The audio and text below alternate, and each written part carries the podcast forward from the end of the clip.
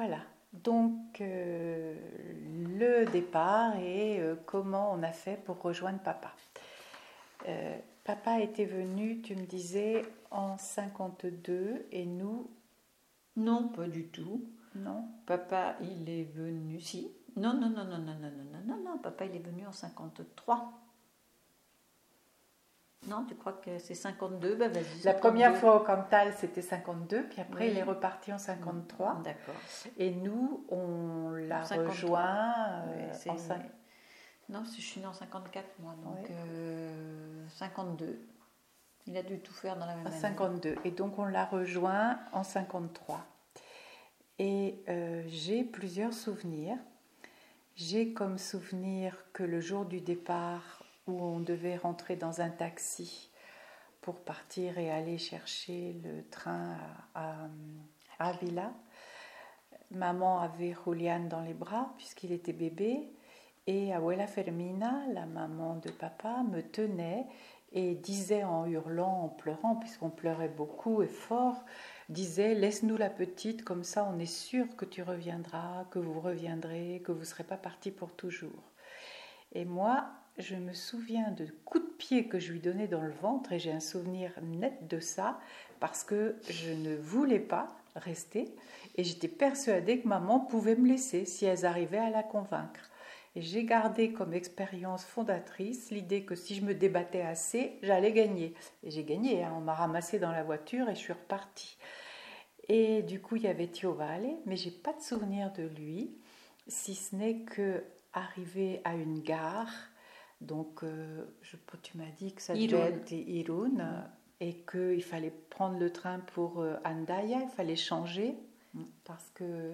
Alors, il changeait les trains parce que les voies de chemin de fer n'avaient pas la même largeur en France et en Espagne.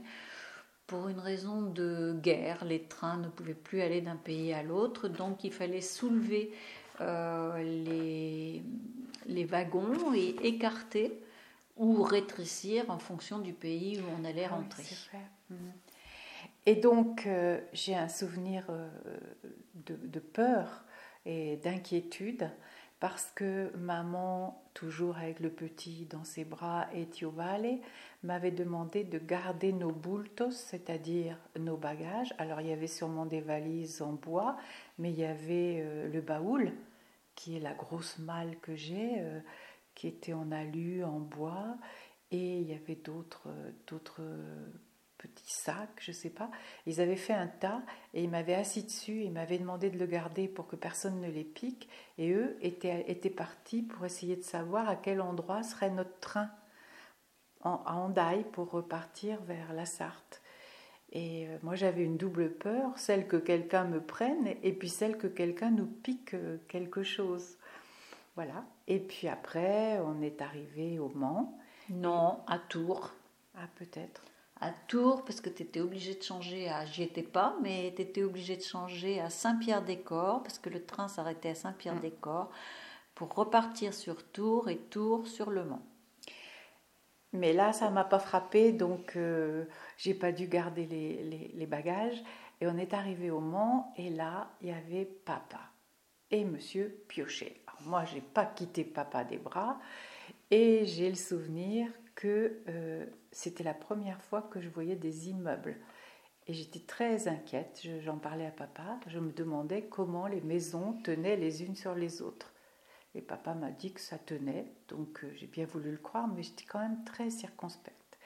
Et après, on est arrivé à Sainte-Sabine, où papa avait trouvé un logement chez une vieille dame, parce qu'en fait, après, c'était juste après la guerre en France, et il y avait euh, pénurie de logements.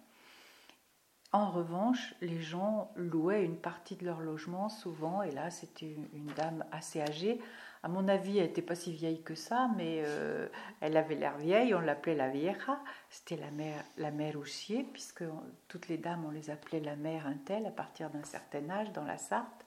Et le père un tel Et pour le les père messieurs. Intel pour les messieurs. Et la maîtresse pour les, les patronnes euh, des fermes.